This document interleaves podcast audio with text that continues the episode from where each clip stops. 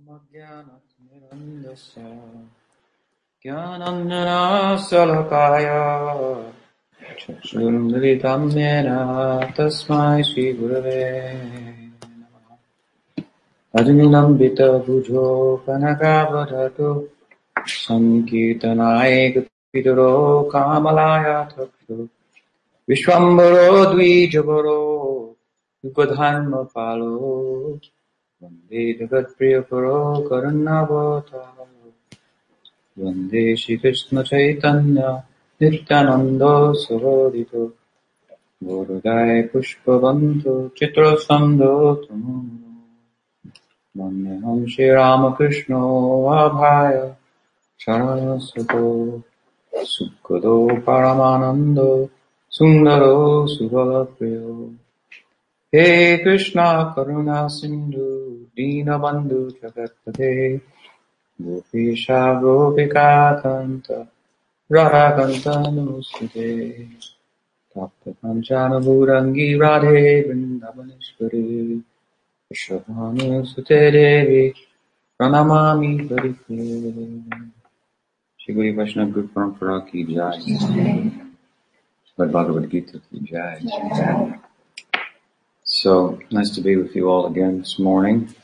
and um, we're going to continue the discussion where we left off. Go into a little more depth, as you may recall, we were hearing about the the dilemma of material existence, um, how to act, how to behave. This is the dilemma. Um, and the nature, we concluded, of the world and world of action in relation to our surroundings, action through our senses, both our senses of perception and our senses of action, like our legs and arms and so forth, uh, in relation to sense objects. This type of movement is is such that uh, invariably, uh, to put it in the uh, phraseology of the Bhagavatam, one living being is food for another. It's very Darwinian kind of uh, uh, notion. Um, and so, troublesome uh, place, if you will. Um, and by place, we mean material consciousness, self-centered, egoic consciousness, those actions, those movements, subsequent thoughts that promote self-centeredness. And uh, therefore, if we are in pursuit of the good and um, are having trouble, as we will, in such a world of acting perfectly good, if you will, um, many times, and I'll use it again. Well, let's say it like this. The fact is that one person's feast is another person's funeral. That's how the world works. It's very difficult. However good you want to be, step down here, it comes up over there. Um, the other day, Bella caught a lizard, and she was proud to tell me that she saved the lizard from being eaten by, um, what's her name? Nadia, our cat. it was good, but I said now Nadia has to go hungry. so our intentions are good. Um, and we are the nature of the good, actually. The realm in which we find ourselves, we don't fit. Surrounded by impermanence, and we feel uncomfortable with that impermanence. In pursuit of the good, we find that it's hard to be perfectly good. We are the nature of the good, and, we are the permanent nature. Ultimate good, ultimate beauty. We are a unit of that. And so in our pursuit of the good, where, where we may come to some sense of frustration with regard to action, hmm, how to behave perfectly well. Um, the Gita, Bhagavad Gita, speaks about the mysteries of action. And um,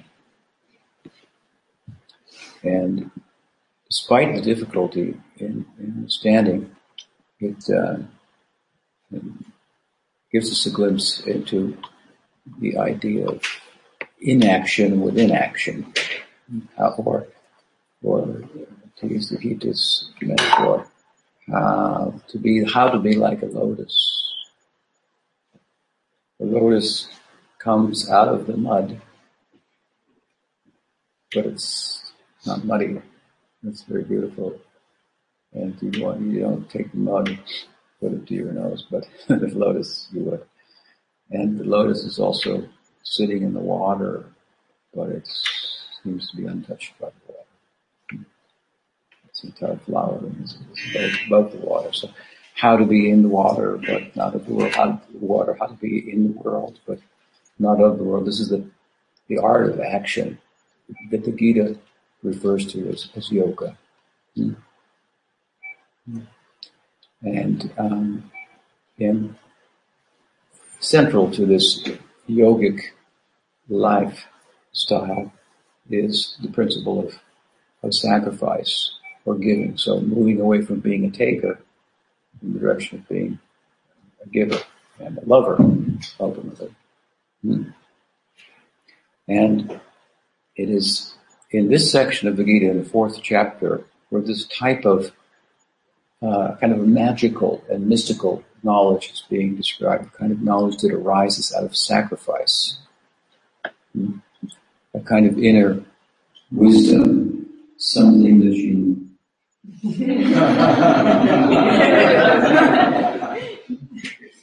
Very inner.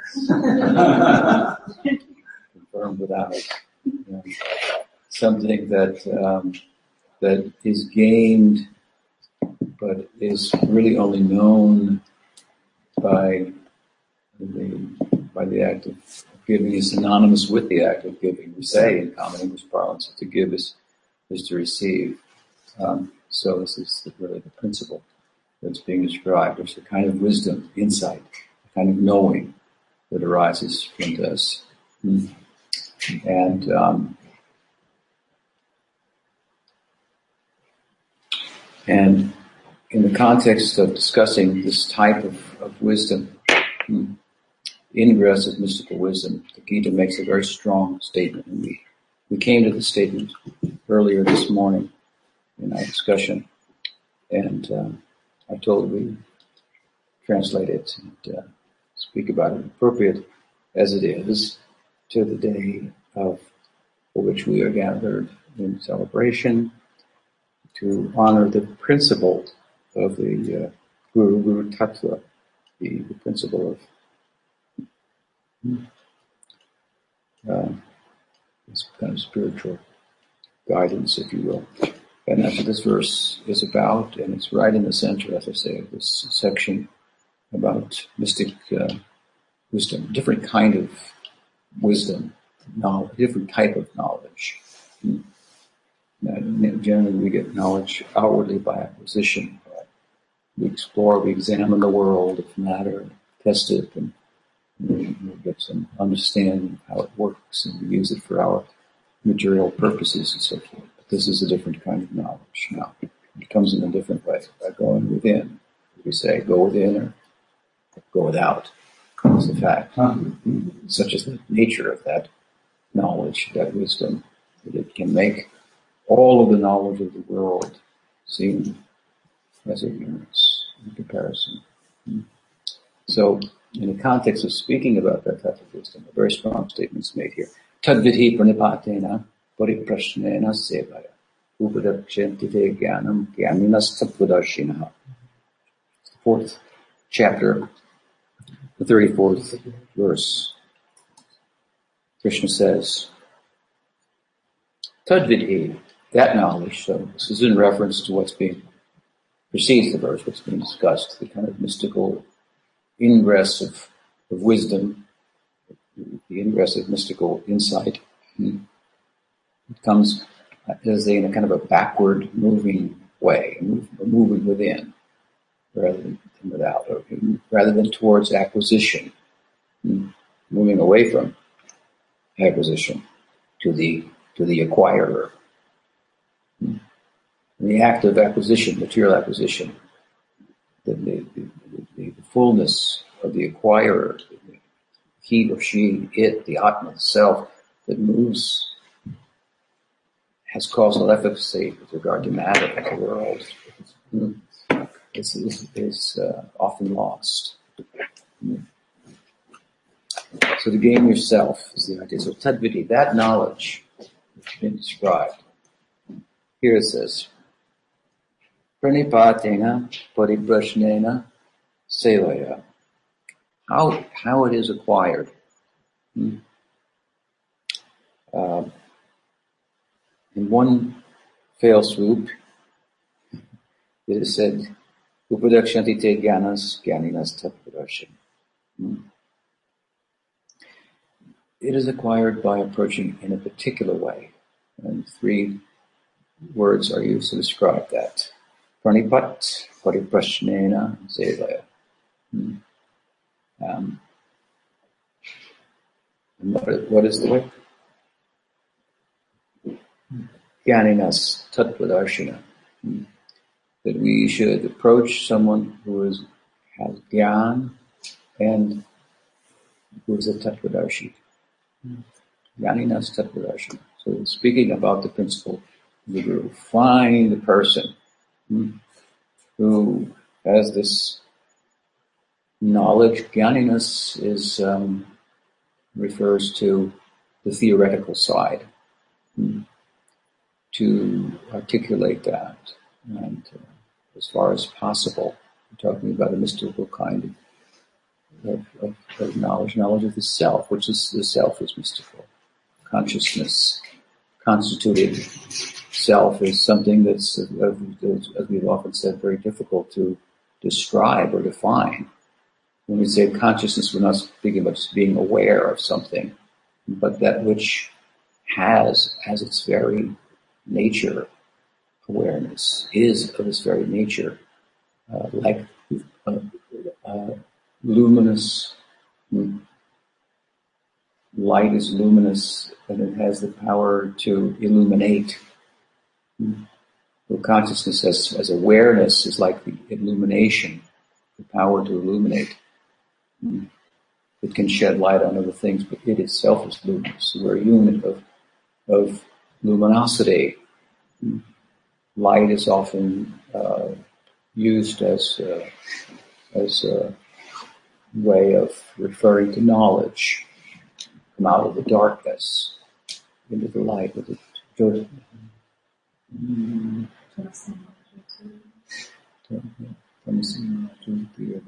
From the darkness comes the light. It's like the national anthem Hinduism. from the darkness comes the light. Hmm.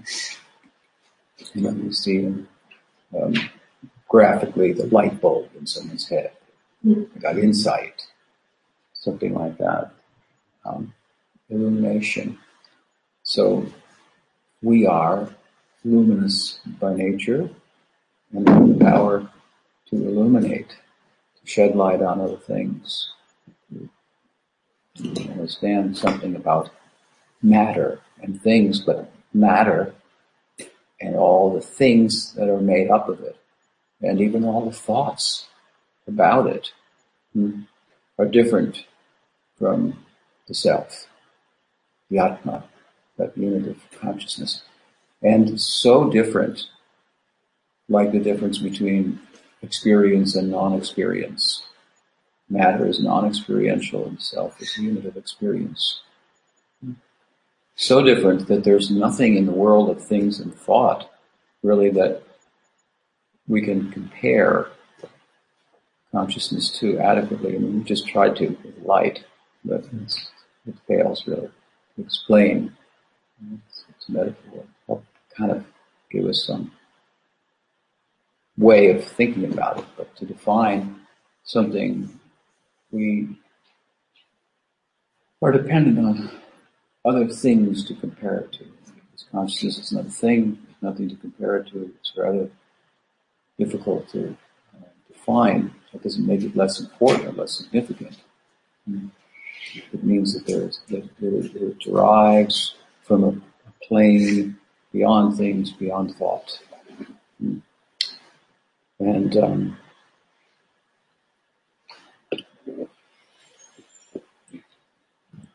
and, and, we are that, uh, that, that, that, that nature. We are mystical, in other words. Um, not biological, not psychological, but mystical. um, and, and so there, that said, there still is a way to talk about it. We're trying to do that in this particular gathering. And this is what the word here, Gyaninas, refers to, the kind of the theoretical knowledge. So the person who has the theoretical knowledge about not only consciousness, something else has been described here as well. Tadvidhi, that which has been described. What has been described earlier is not only the, the knowledge of the self, but the knowledge of the source of the self as well. Here we would compare the self to a spark and the source to the fire. So it's a, it's a, this verse is speaking about the need of a guru with regard to a theistic experience in transcendence. Rather than a non-theistic uh, transcendent experience, like a Buddhistic might be a non-theistic uh, transcendent experience. Um, theistic one, which makes for just enough difference. There's a likeness between the spark and the fire, but there's a difference too. For there to be some type of interaction in transcendence. And love is, is, is an interaction, it's an exchange, it's or uh, measured on a scale of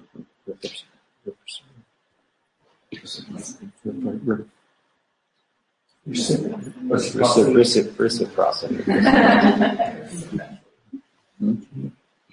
So, um, so particularly here, uh, it's interesting note that the, this is the only mention in the Gita of the principle of the Guru. It's brought up in relation to a theistic um, perspective transcendence.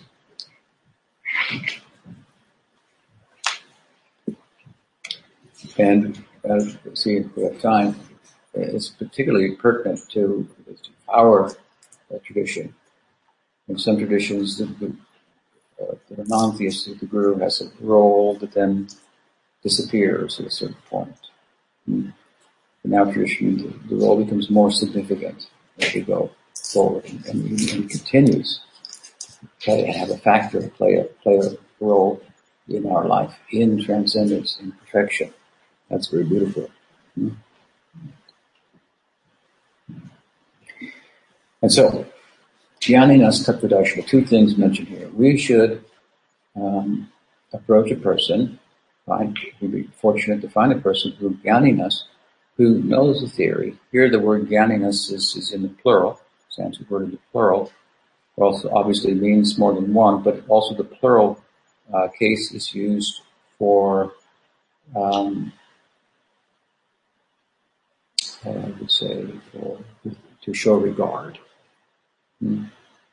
Plural case is often used to emphasize something uh, worthy of respect. Hmm. So, uh, two things are fact here. Obviously, the person who's the bearer of this kind of knowledge um, is is worthy of, of, of respect.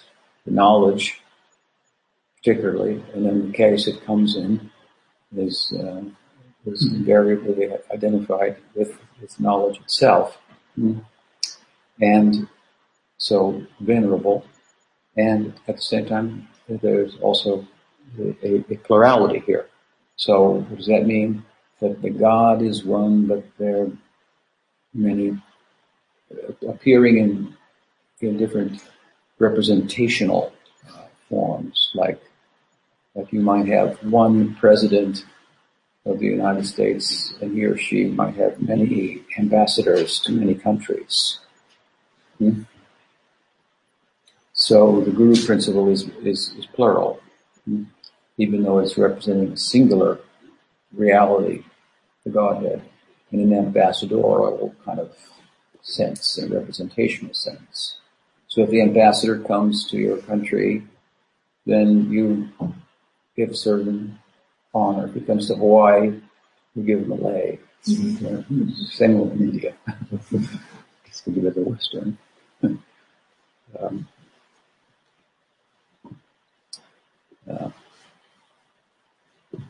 something to hold on to. uh, so, uh, to identify with. So, uh, it's a simple thing. We, we do it in different ways. We shake hands in so in this way is prominent in, the East, to fold hands.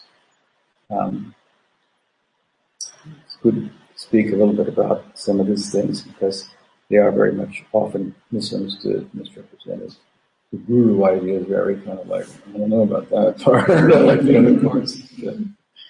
But uh, I speak from my own experience. It's been very good for me to have a guru in my life. And um, the most, most important thing. So um, things that will look foreign. Um, I mean, I'm sitting here about six inches higher than everybody else. Um, might look weird, but uh, it might bring some, some uh, create some distance in, in, in a pejorative sense. Um, but you know, we in the Western world we go to an auditorium and there's a stage and somebody's speaking on stage and it's the person of honor. It's the, so the same principle in different cultures. It's played out in different ways and so forth. Mm. India is particularly a worshipful country. It's like in the mother of, of, of, religion, India, and they worship everything here. so and fathers and mothers and cats and dog cows and there's particular, but uh, any kind of teacher, anything anyone can learn from. You can learn from everything, really. You pay attention, so the entire environment becomes um, a teacher if we're paying attention. Hmm. And um, so, um, um, one reality represented in, in a number of uh, forms and honored hmm, by those who identify that representation as, as such. Not everybody will be able to identify we, a certain necessity is required within ourselves. Hmm. Um, we have a necessity, but whether we recognize it, identify it, or the extent of it, the measure of it, that is um, another thing. But a plurality, anyway, of gurus, and uh, and and and this also, um, in our particular tradition, is such that we may have a guru who is initiating guru, and there may be others who serve to help um, supply ourselves in relation to that initiation and the mantra that we receive who serve in the capacity of instructing uh, gurus. Mm. So, jnaninas refers to the knowledge. It's in the plural. It's something. It's a kind of knowledge. Um, the person who bears that, who carries that, who shares that, who seeks to articulate that theoretically, so forth, is a venerable uh, person in the world as much and much, much more so than uh, the many that we already venerate, whether they be Hollywood people or sports figures or politicians or partners and, and, and to be honest with you, probably the person representing the spiritual knowledge is shorthanded or shorted the most as the first person to cross out. Of the list, or if he or she should raise their voice and say, that should not be done. Good. But we listen to our kids yell at us all the time. A problem. or our husband wife or whatever, parents in the case. Um, but um, therefore, Guru had a small following. Uh, following means who's interested in following this kind of knowledge is very peculiar because why ordinary knowledge of the world we gather for our own purposes, as I said last night. This knowledge has a purpose of its own. It has its own agenda, and we find we're on its agenda. Hmm? It's very, at the core, a change in our perspective. Hmm? Again, back to the start, we have a self-centered kind of perspective. So to change that, hmm, the world is not existing for me. This is a shift, quite a shift. Knowingly or unknowingly, we kind of move in the world as if it's for me. We See things, taste things, hear things, smell things, uh, all of that in such a way that fosters a certain self identity that's that's um, as transient as the things that we smell and taste and, and, touch that are here today and gone tomorrow. Self that arises out of I like this, I don't like that smell, I like this taste, I like this temperature, like that temperature. All these likes and dislikes are forming a sense of self. It's defined by those likes and dislikes. Um, all in relation to things that, well, they might smell good today and they might smell bad tomorrow. it's possible. So kind of self that arises out of that is, is, is far less than permanent, enduring, and and, and um, joyful. Mm-hmm. And filled with capacity to love and, and, to give. It's a taker. So, the shift um, from being a taker to being a giver, to being a lover, I've often said that love is born out of from the womb of sacrifice. Love sounds good. Sacrifice, I'm not so sure about that part, but uh, it's required. Hmm? Uh, so, so to have help in that regard hmm, is uh, to be a sacrificer. It's a beautiful thing, hmm? and um, it is to move in the direction of being a lover. And uh, so, uh, the, to have the theoretical knowledge and be able to articulate and explain these things is, is not easy, particularly probably a, a small audience. Uh, that doesn't make it a bad thing. Uh, uh, they say oftentimes that good things come in small packages. Small is beautiful, and uh, and truth is not going to be a popular thing in the world of falsity illusion. It's not going to be very popular.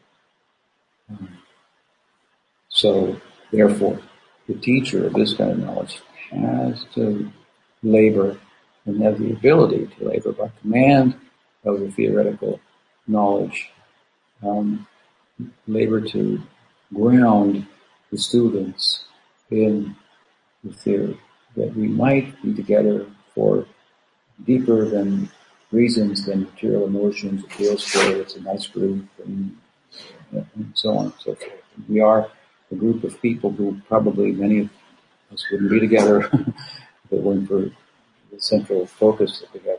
We other different interests, desires, and from different backgrounds, and so on and so forth. So something powerful brings us together that has the power to, transcend our, our, our differences and um, appreciate the differences of others and so forth. So, so this is one thing here mentioned, the characteristic of the, the teacher, us, and now more important, also tattvadarshina. So uh, we should, for that tadvidhi, for that knowledge, one should approach one who is who has the beyond theoretical knowledge. And this theoretical knowledge also, I should also make the point that there's a standard of knowledge, the sacred texts, and he or she is familiar with them. not in a, in a, in a rote kind of way of memorizing and regurgitating and so forth, in a literal way, but in a dynamic way, able to enter into the text and live in the text and explain it in the, in the times in which we live, which also then involves um, acquaintance with other kinds of knowledge hmm, of this world, currents of thought in the world today. Hmm? Uh, Vishwanath Chakravarti commenting on a similar verse from the Bhagavatam. Um, what is that verse? Tasmat Guru Kapadecha Jignasu Shaya Uttamam. Hmm? Shabde Parej Nishnatam. Brahmani Vipashanashaya. Hmm? To know, one of the things mentioned in this verse is to know the, the, uh, be acquainted with the theory, the sacred text. And in commenting on that, Mitchell says, and, and other books too. Hmm? I'll give an example of what he meant. In the time in which our lineage was formed, many, many centuries ago, hmm, the founding uh, teachers, acharyas, the Goswamis, Swarup, not Jiva Goswami, so they uh, tomorrow we're celebrating the, the day of the appearance in the world of Sri Chaitanya, who our tradition is centered on. They sought to identify his ecstasy and locate it on the map of the sacred texts. What was it? What, what is it about? And so forth. And um, so they wrote prolifically in, in this regard. And um, what they wrote become the kind of orthodox uh, teaching of, of Gaudiya Vedanta particular school of devotional Vedanta. And if you, if you, understand how they wrote, you can see that they were familiar with all the different philosophies of the day.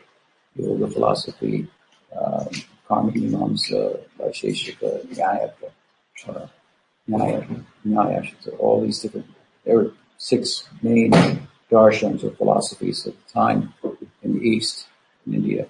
And they were familiar with them. Their commentaries on the Bhagavatam draw upon them. Um, and they're in agreement with parts of them and disagreement. Of course, they have their own darshan that they're articulating, but they were um, not only knowledgeable in the, in the tradition itself, and, and but they were also um, current with thought at the time. So this is this kind of um, this, this quality is, is required for kind of making and keeping, I should say, speaking about the teachings in such a way that they remain alive in all times and circumstances. So today, of course, there's more than six philosophical views got six million, uh, uh, and uh, and uh, this is, of course, at a certain time in, in history, in Western world, philosophy became unhinged from theology, from, from revelation. Mm-hmm. And so it was, the mind was given a license just to do whatever it wanted and think about things however it wanted. And that is thought to be freedom hmm. in modern Western society. You're free to think however you want. That could be a huge problem. uh, freedom of choices, and then we, through technology, we, we, we, make more and more choices.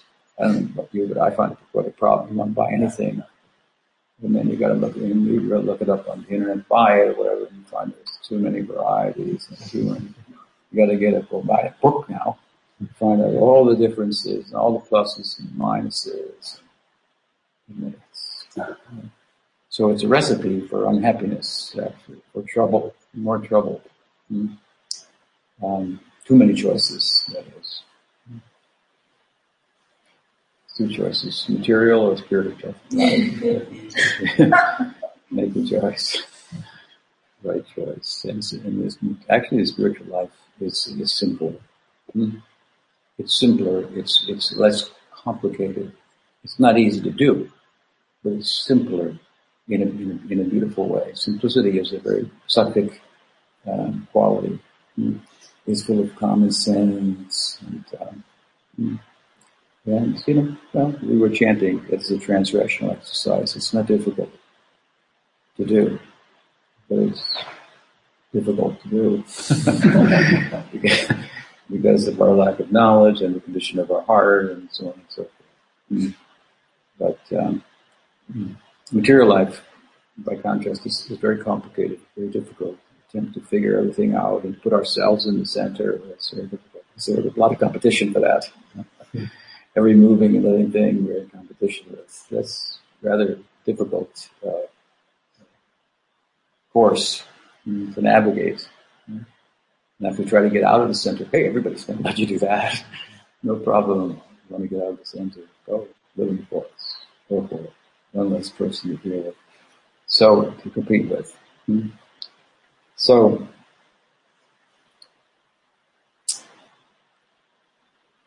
so he or she who should be Jnaninas should have the theoretical knowledge and the knowledge of the tradition and such that that with some familiarity with currents of thought at the time that he may capture or she may capture the mind and the intelligence and heart of the student. Capture it.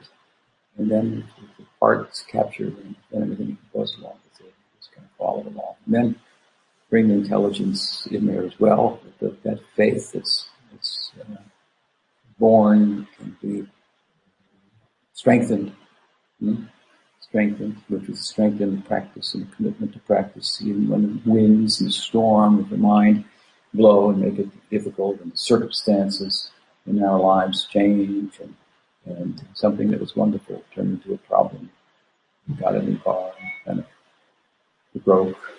uh, so these are the these are the kind of obstacles and whatnot that we, we, we run into. And with initial faith and then faith strengthened by, by the theory, presented from all different angles again and again, get cornered, so to speak. And we, become a sadhaka practitioner. It's what a, in regard to spiritual pursuit, it's what our life is and everything else gradually becomes like music, it's just in the background, it goes on automatically. Hmm. And then it's tied into what we do. It's tied into it. So it becomes meaningful. It's much more meaningful. And that which was not meaningful unto itself becomes meaningful in relation to spiritual pursuit. I mean, I could have a partner, someone could have a partner, a significant other, and it would be meaningful, meaningless from a spiritual perspective, but if it had, if, if the two work together for spiritual pursuit, we are stronger than one, something like that. So, love has the power to turn faults into ornaments, to uh, make weaknesses strengths, and so forth. So, so the teacher, he or she, must have theoretical knowledge, and the theoretical knowledge itself is honorable. Therefore, the word used here, Jnaninas, is in plural. For reasons I mentioned, but this one again. It's, it, this is a special kind of knowledge. It, it, it, it, it, moves us. If it doesn't move us, then we don't have to move. If it does move us, we kind of like, whoa, this is different. if, we, feel it, then we, get it, and it, it, moves us. It moves us in a different way. Hmm? Um, that's why we're always putting our head on, on the ground because the other Indian thing, but that's good. Um, so in material life, it's thought that, you know, we get ahead by stepping on our heads. If we, here we think we get ahead by having our head stepped on. It's, it's, it's, it's good. To take a serving kind of position, so to speak. So, uh, so the theoretical knowledge is, it itself is honorable. Mm. And and it's powerful. Therefore, if someone is, has a, a grasp on the knowledge, they can, it's possible they can turn our, if we give their our, an ear, a sympathetic ear, um, teaching, teachable moment is, arises, can turn our head. But we need to turn more than, than the head. We need to turn the heart. And therefore, another word is used here to describe the teacher. Jnaninas and Tatvadarshina. Tatvadarshana. Darshana means to see. So he or she is not only one who possesses the theoretical knowledge and is able to articulate it, but is speaking about what they're seeing. Hmm. So there's theoretical knowledge and then there's realization. Hmm. Two things.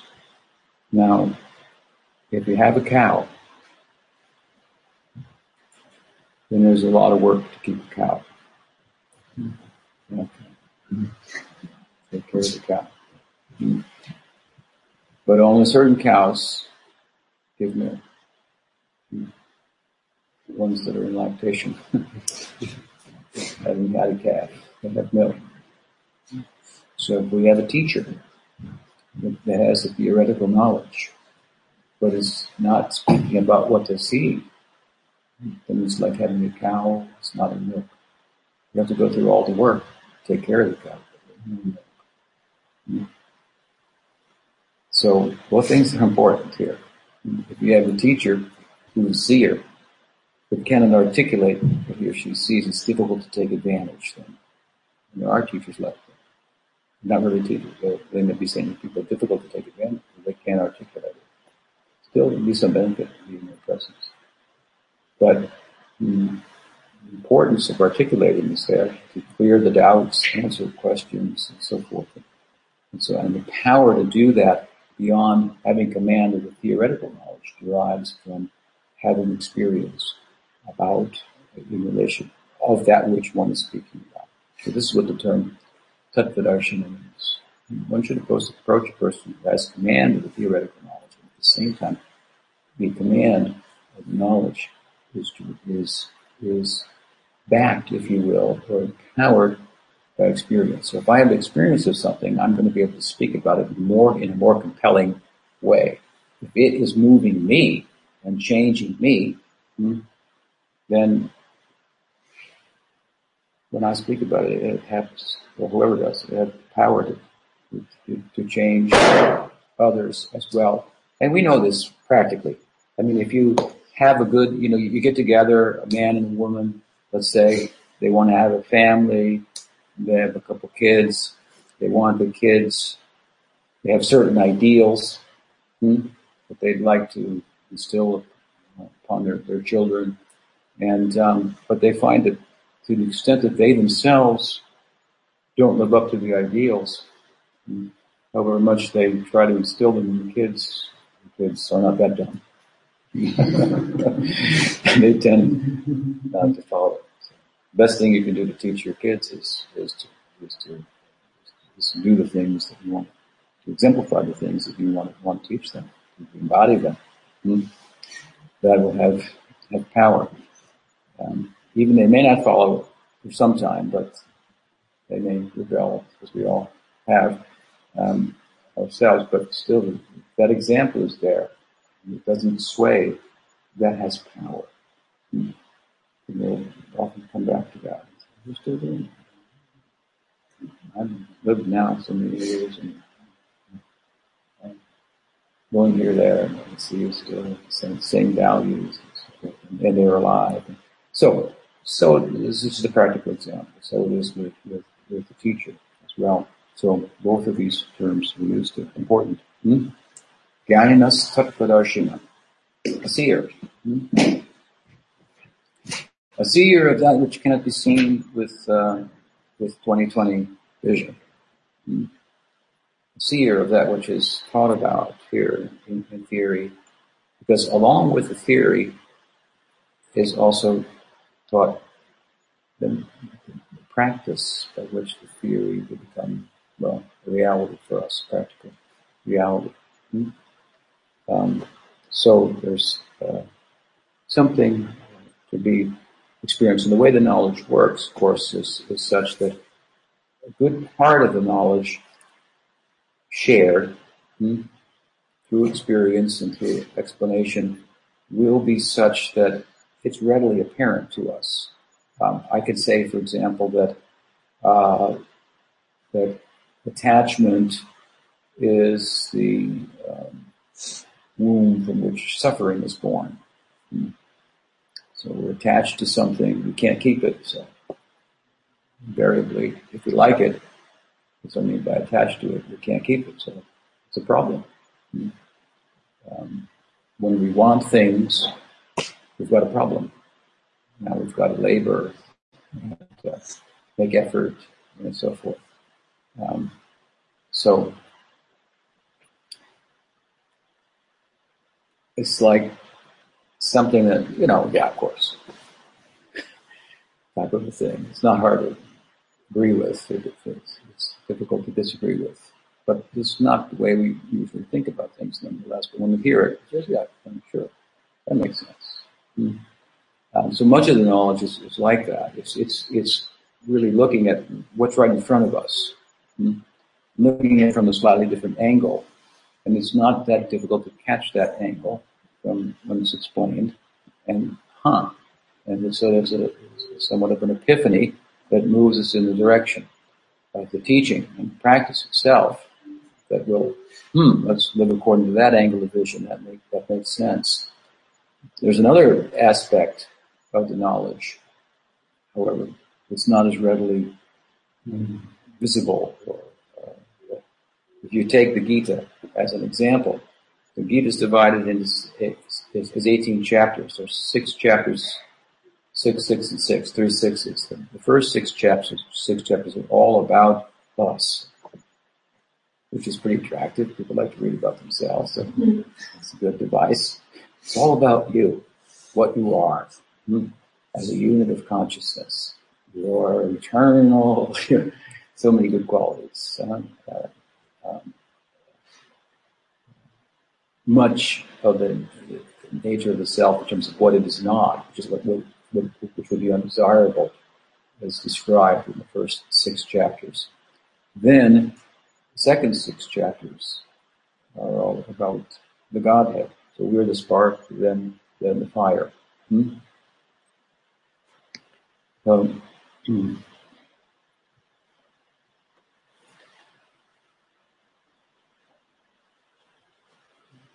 So knowing oneself as a spark, acquaintance with that, enables us to understand the nature of fire that much better when it's talked about.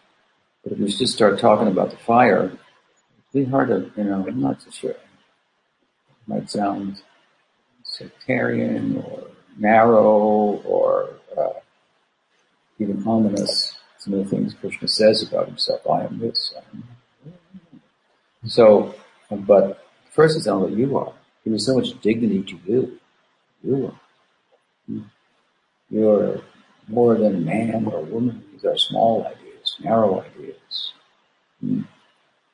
More than any national identity, planetary, universal identity, so on. So it's very flattering. It's very true too. Hmm. We are. So unit of, of consciousness. Hmm. And those first chapters are a little more maybe easier to identify with. It speaks about things that are more in front of us that we just we're looking at from a different angle. Now we see it from the Gita's angle. Oh, this, this makes sense. And then there are the invisibles, hmm? the theological part, hmm? the psychology, the nature of the self, now the nature of the Godhead. Hmm? But because we've heard about the self in such a way from the teacher that it's compelling, then, it's, then, then further that is less visible. It requires deeper uh, experience and, and, practice. The nature of this, we of talk about the nature of the world, and, and then we talk about the nature of the subjective world and all its possibilities. They're just incredible comparatively. I mean, just to give a very crude example, my Guru Maharaj used to say, in this world, you can find gold and you can find a mountain, but you can't find a golden mountain. Hmm. but in a dream world, you can have golden mountains, right? Whole range of them. it's, it's not a problem. In the mental world, it's easy to make money, make a business, and you've got it all figured out. You can even put it on paper. Hmm? You have the architecture of it. So then when you physically try to play it out, well, a lot of businesses fail. So the possibilities as we move from the gross to the subtle increase. Possibilities in the physical world are, are, are very limited. Possibilities in the mental world are exponentially greater. And now we're moving from objective to kind of a quasi-subjective world. I refer to the mental world as a quasi-subjective world because its range of thoughts is all preoccupied with the physical world. So it's a quasi subjective world. Now the purely subjective world, the world of consciousness itself. What are the possibilities that lie there? Hmm? We have doubts about the possibilities that lie there owing to our identification with the objective physical world and all of its limitations. We've been taught in the beginning that you're not even of that world. You're not even you. You're impossible. Hmm? From a classical physics point of view, you are impossible. And at least for a long time, Western society has thought that classical physics explained the whole world and there's no place for a self. If it had any power, meaning, value, why talk about it? Hmm? Um, and still, there's considerable pushing in that in that direction in terms of materialism as a philosophy. Hmm. So, so there's the nature of the knowledge is such that some of it is more readily perceivable, how to look at the world from a different angle of vision that can help then you to see yourself. Hmm? And, and then then and the possibilities of in the land and the soil of the self in the realm of consciousness are, you know, just uh, extraordinary. And some of those extraordinary things are talked about in the, in the teaching. This idea of transcendent love, leading to the divine play of the Godhead and so forth, to enter into that, and so on. It's a very deep uh, and interesting, very interesting theological um, insights. They're very in, in as much in a seed form in, in Gita. But all of these, hmm, these are um, should be within the command of the Guru with experience and ability to articulate. And as, as I said earlier, we go more and more deeply into the subjective world, into the real world, into the meditative world, hmm, then the role of the teacher becomes more and more significant in, in the divine Leela of Krishna, for example. Guru is present there also. Hmm, and, and, um,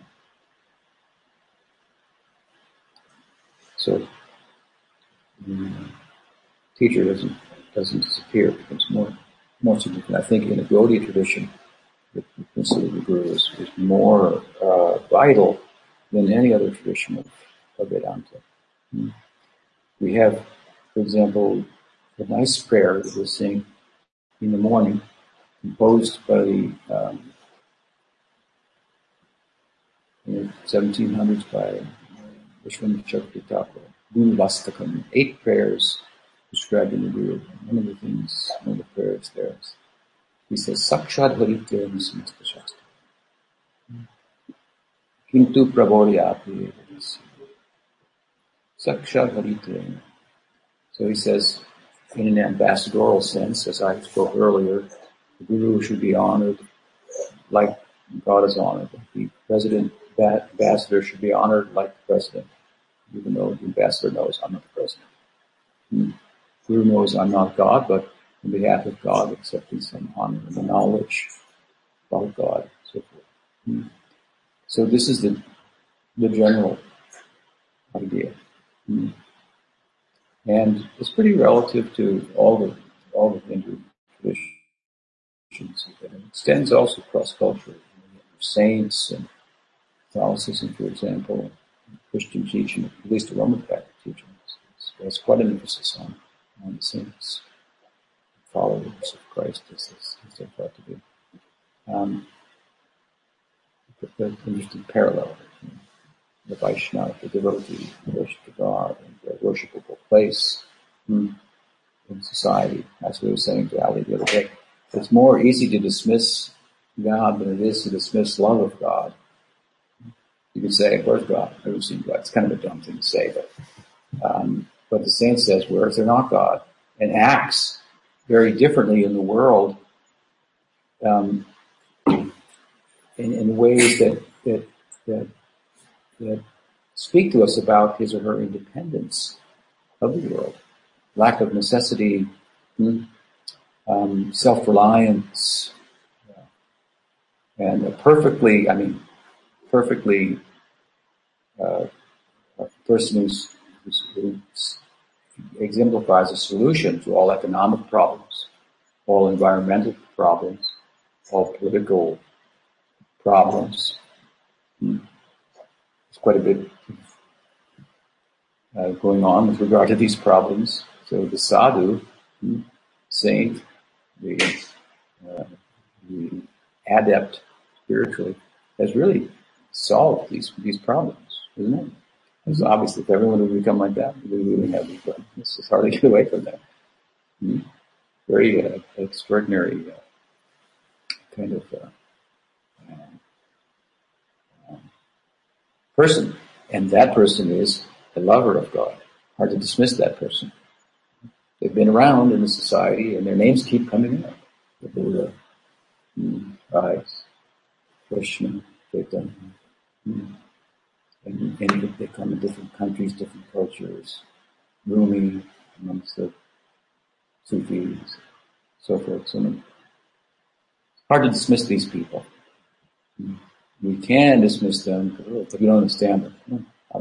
What are they talking about? There's a lot of that that goes on. Well, because they're kind of quiet. and uh, certainly not, not, not self-promoting. Hmm?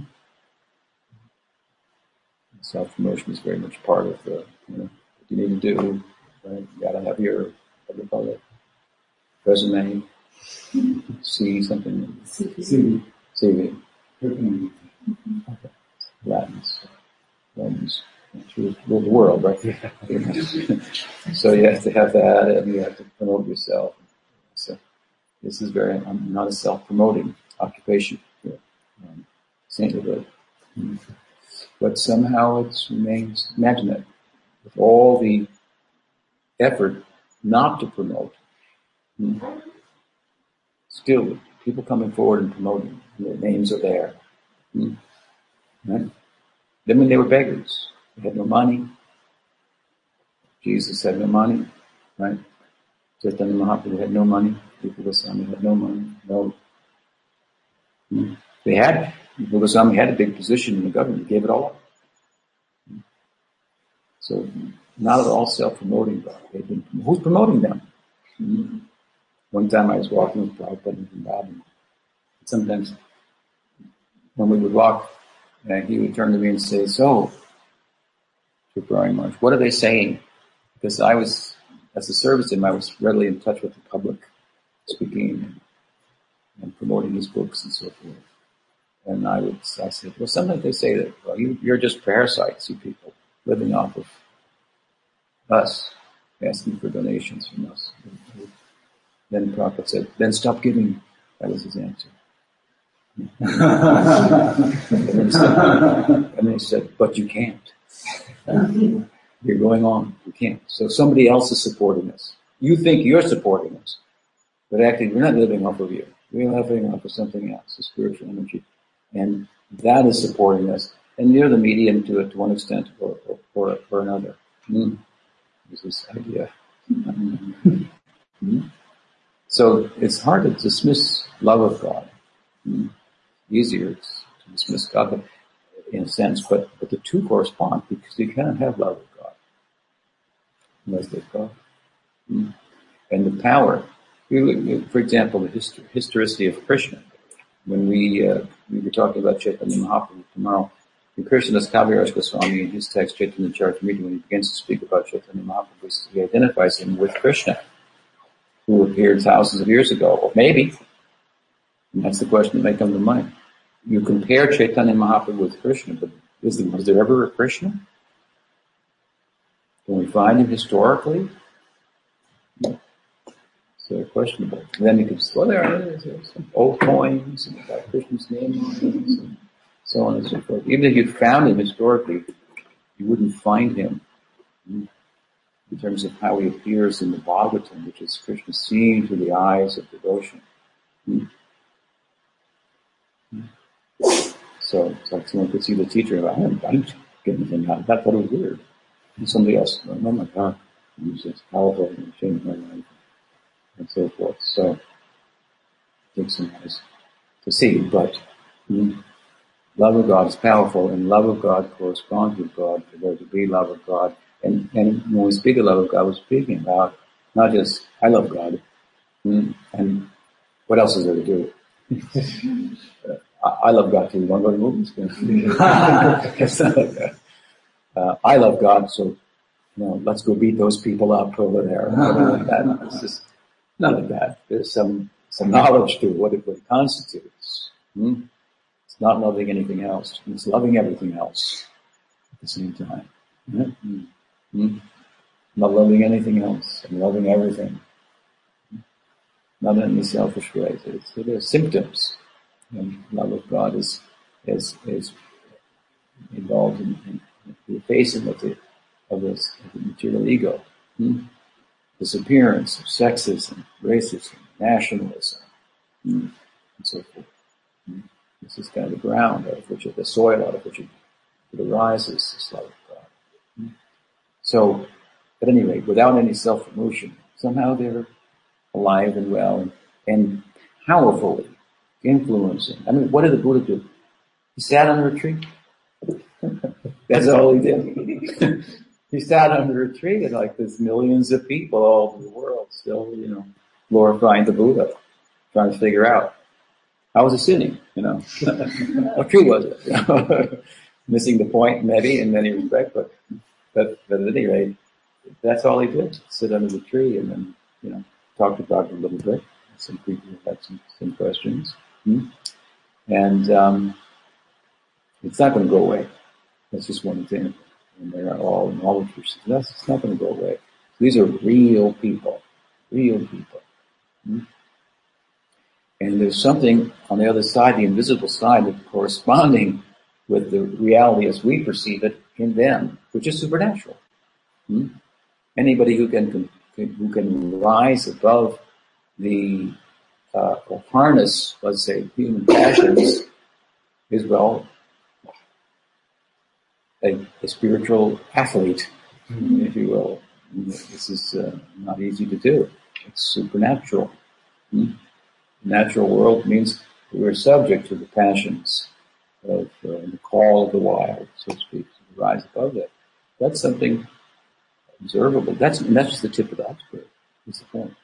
That's just the, that's just the doorway to all of it.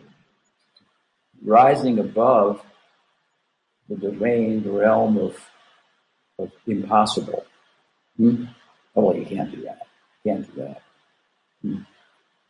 So we're kind of constantly meeting the material impossible. You, you grow up. You stop asking questions that you had as kids. Einstein said that once was asked why he was, so what do you his intelligence? He said, this is what I've heard, I'm not sure if it's true, but it's a nice story. That, uh, that he never stopped asking the questions that he asked as a child. Child says, why, why, why? Dad says, here, eat this. Hold on to this. Look at this. Flashy light, something moves. No, don't ask those questions. Just be preoccupied with the glare and the glitter and, and so forth. It's too hard to figure out. Hmm? I, I, that's for children. Those. Adults know they can't be, those questions can't be. There's impossible becomes a huge word as we so-called mature. Hmm? Hmm. Hmm. There is a realm where impossible is not found in the dictionary. This is our home, the itself. We belong to that, that realm of all possibilities. Hmm? So to get help to go there, it's useful. And some of the things the teacher will talk about, theologically, he'll talk about the Godhead. Mm.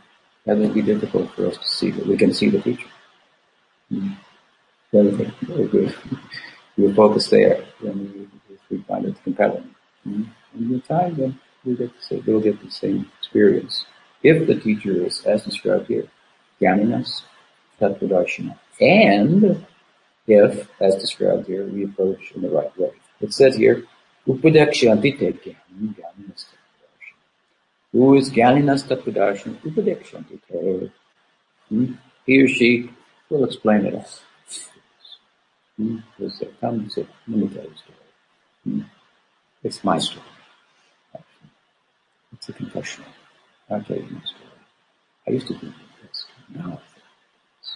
And met my guru. I started to think like this. I moved like this. And, and in the context of explaining, it's not a monologue. So this is a misconception. We think, oh, you consider the guru, and he's going to talk and he's going to brainwash us. We're not going to have, we're going to lose our ability to think independently and so forth. Here, it's described as a conversation. Upadekshyanti corresponds with Pariprashnena. Prashnena means inquiry. So we are, we have a role to play as students. We inquire. What shall we inquire? Not ordinary inquiries. Hmm. And, and, and, and, and not out of the ordinary inquiries only for the sake of intellectual entertainment. Inquire in a meaningful way as to how I might progress, how I might change. Hmm? That I might get a better understanding of the teaching that I might, so that I might be able to employ that understanding in my practice, which is all about changing from this egocentric perspective of the enjoyer to being server, sacrificer, lover. Hmm? This is a meaningful type of inquiry. My Guru once said that he had no questions to ask of his Guru except for one question, how can I serve? So that encapsulates the whole idea, but we may have other questions about the teaching and so forth, but all with the spirit of how can I become a serve, a server rather than a, uh, an enjoyer. And it should be clear also that as much as the guru represents the Godhead in, in, in the ways in which I've explained, hmm, he or she is also different in another way. And that is representing the Godhead, who's the enjoyer, the center, but embodying also the spirit of service. So the guru is also a servant. Who's the best servant is the best teacher. Hmm? Because we're teaching about service. So, uh, so meaningful inquiry and and then reply. So this is the dialogue. Even the whole idea of revelation in the Hindu context is, is really a dialogue. There's the sacred texts, and they're shared, and there's response that comes from us, and, and, and therefore the, the texts continue to grow. The body of wisdom, theoretical wisdom, begin, continues to grow. There's a, there's a, a myth out there in, in the world today that science is such that it reforms itself. Religion doesn't. Hmm? It's just not true. This is, this is to misunderstand religion. Theology is the expression of the religion and, and the spiritual traditions that is it expresses its living, growing understanding of itself. Mm-hmm. Spiritual life is not a dead thing. Everything's already one, two, three, four, five, six, seven, eight, nine, ten. That's material life. Mm-hmm. And it's hard to count to ten. You figure out the whole of matter and how it works mm-hmm. and so forth. Mm-hmm. We're back to like starting over again. It's a, it's just, that's what to speak then of the spiritual life. It's just, it's so much more dynamic. Um, so there may be a kind of a literal and static presentation that may be useful at a certain point to help ground this, but the reality is it's a world of so many possibilities. So it's not black and white. It's 108 shades of that's not a good example. 256 shades of gray computer language. So, um, and that's the nature of love. Love is affirming, confirming. You feel secure in it, but it, you know, there's also some insecurity. Oh, heck knows. Will you love me tomorrow? uh, well, it's a wild kind of a ride, so to speak. So the, the, the two things are together there. You don't want to get off, but where it will go, you don't you don't know. It's exciting. Hmm? So it is with spiritual life, and so there's this ongoing battle. so much room for question, for inquiry, and and of course then the answers will be given, and they'll be based on the revelation and as I said earlier, knowledge of the day to help explain in a relevant way and keep them alive and so forth. Ongoing, ongoing. We have a commentarial kind of tradition of hundreds and hundreds and hundreds, even thousands of years of commentaries on the same texts. Hmm? One time, my Guru she had written a commentary on Bhagavad Gita. So he asked one of the students who was doing editing for him, what, what book should I write next, do you think? And the student said, well, I don't know. what should I know? How could I? he was a little bit like that. And then Prabhupada said, I think maybe Bhagavad Gita. And then the student said, uh, Prabhupada, you already did that. Bhagavad Gita. And he said, well, there can be so many commentaries on Bhagavad Gita. It's, uh, I can never say enough about that. So, um, such the nature the core texts, and we have Krishna saved thousands of years of ongoing commentary. It's not supposed to stop now. It's supposed to go on and keep it alive and so forth, and be alive to new circumstances and how to apply it and, and so forth, and new inquiries and so on and so forth. So it's a very, uh, actually, this kind of oftentimes debate between science and religion. It's this debate between scientism and fundamental religion. scientists want to distance themselves from scientism and mystics, theologians want to distance themselves from the fundamentalist religions. Those two are just arguing over there. and part of that. So, um, so on the part of the student, then there's relevant inquiry. The word is used there. Pariprashnena. Hmm? And pranipat, pranipat means to, it's a, again, it's an Indian kind of example, uh, pranam, you know, the word pranam. It's, uh, it's, a, it's a way of showing respect that, and it's a feeling, it's a feeling that this knowledge is, is, is venerable. It's like, it, it, moves me in a way that ordinary knowledge doesn't. Mm and it, and calls on me to make changes in my life that are no good for me, but I, I resist to some extent still. So I, I just honor it anyway, at least physically. Maybe that'll help. Something like that. It will. Mm. It will. Mm. So, pranipat and uh, uh, pariprashnena, pariprashnena, not just prashnena, but uh, not just questions, prashna, puri prashna. So right kind of questions, they said. And then the third thing, sevaya.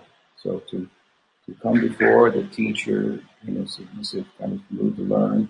I mean, this sounds ominous, submissive, submissive, whatever it is. It's the same thing. You go to school, you've got to be submissive to the teacher, to the, to the knowledge that you're teaching. You can't just stand up. I think it should be like this we're teaching that it's like this, okay? That's what we're doing here, you know. and your parents even paid money so that you could teach you this, and that could teach you. So some measure of submission is, is required for, for learning anything. Hmm? And if the knowledge is such that, that knowing it, one feels nothing else needs to be known. Hmm? It makes material knowledge look like ignorance in comparison. It's so, so fulfilling Mm. naturally, as we hear about it from a, from a qualified source, we will create kind of this, this submission and, and, regard in, in, in our uh, selves, which would then qualify us that much will make us more like receptive to it. Mm-hmm. Feel able to soak it up. It, it, has the power to create a teachable um, moment. Mm-hmm And so then, you know, to ask questions and then to render, to render service. It means to take the knowledge and apply it. Hmm? And we apply it to, um, in a practical way, to the teacher, the teacher is teaching, and he or she is physically absorbed in the teaching. They might forget about eating, or they might forget about sleeping, Nidra Vihara Parivichitora, some people with a nominal the Goswamis will describe like this. They forgot to eat, they forgot to sleep. So the students have to go, you should sleep now. Here's a pillow. Hmm? You should eat something now. Here's something like this. This is the seva. Hmm? It's in our interest. He doesn't eat, then what? How would be able to teach myself eat something? Hmm? It's not in, in his or her interest It's necessarily really preoccupied these ideas in, in our interest. They said that um, Krishna very much wanted to serve his devotees, but the devotees only want to serve Krishna. So there's this uh, competition. And the devotees win most of the time. but Krishna has a trump card. And the trump card is at the same time. He's pretty good. So that is that he gets people to become devotees of his devotees. And through them, they serve as devotees. So his objective is so to serve the devotee and, and the superlative devotee as Guru Tattvadarshi, this is um, this is to fulfill the ambition of Krishna in some way. They don't, they don't need anything. They want it. They can take it, not takers. So eventually you're drawn. In a natural way, you're drawn to give after something and so forth. And, uh, you know, if they have, as in our case, we have a mission, so we wanted the mission to flourish and so forth. Why? So when they have festivals like this, people think, um, it's a nice place and a nice atmosphere and, and, uh, and take uh, sanctified foods and Muslims grown here and so forth that are barriers, you know. And uh, no, everything you do here is all done in yogic, yogic sensibilities, and picking flowers for Krishna, cooking for Krishna, growing for Krishna, milking for Krishna, taking care of his cows, and so forth. So it's um, these places like this is our, our oases, and uh, here for myself, you know, I'm an author, so I write books. The books are shared, and so these things should go on. But these are in our interest in student's interest to see them happen. Therefore, we want to facilitate that. This was what the life of the student, whether he be a monk or she be a, a, a, a householder, hmm, that may be the case. Um, the um, we want to see these these things um, uh, go on, so they're in our interest. So we seek to facilitate them with whatever um, regardless of our, our, our approach. So from a householder point of view, for example, we have, we have the opportunity to make a living, have a family, and so forth. And then we have some, also some what they call, what do they call it? Disposable income. Throw it over here. so, and then you can invest in your, in creating spiritual facilities. So printing the book, to open an ashram. This ashram needs to be, we have about two thirds finished with developing the whole grounds and everything that we want to do here. Mm, so, um, these are, um, this is all within the word here, seva, render service. So it's very, it's very practical. So again, tadvidhi pranipatena pariprashnena seva, upadekshant te Any question?